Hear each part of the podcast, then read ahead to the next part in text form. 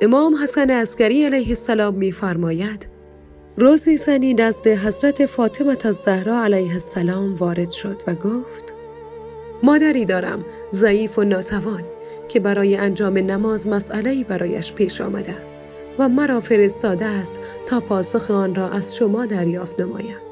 حضرت زهرا علیه السلام پس از گوش دادن به سخنان آن زن جوابش را داد و آن زن دو مرتبه سوال خود را تکرار کرد و حضرت زهرا دوباره جواب او را داد و به طور مرتب آن زن سوال خود را بازگو کرد تا آنکه به ده مرتبه رسید و حضرت زهرا علیه السلام بدون هیچ گونه احساس و اظهار ناراحتی و بلکه به عطوفت پاسخ او را بیان می نمود.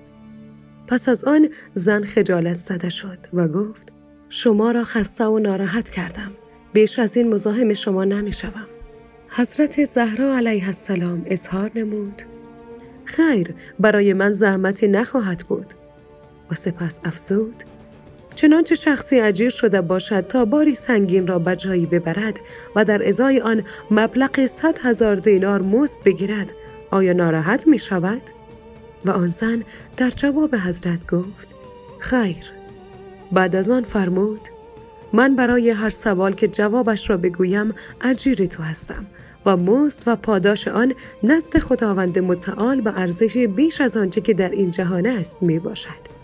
پس اکنون آنچه می خواهی سوال کن و برای من ناراحت مباش که از پدرم رسول الله صلوات الله علیه شنیدم که فرمود علما و دانشمندان شیعیان و پیروان ما در روز قیامت در حالی محشور می شوند که تاج کرامت بر سر نهادند چون آنان در دنیا بر هدایت بندگان خدا تلاش و کوشش داشتند مورد لطف و رحمت خداوند قرار می گیرند و هدایا و خلعتهای گرانبهای بهشتی تقدیمشان می شود.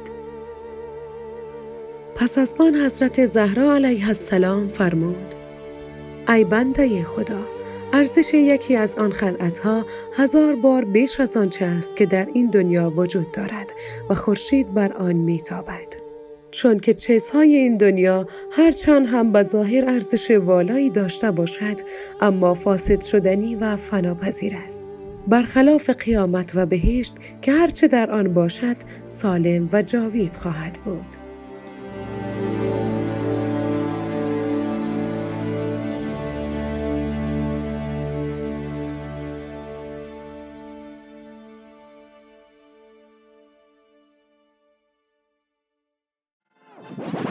رادیو آرا.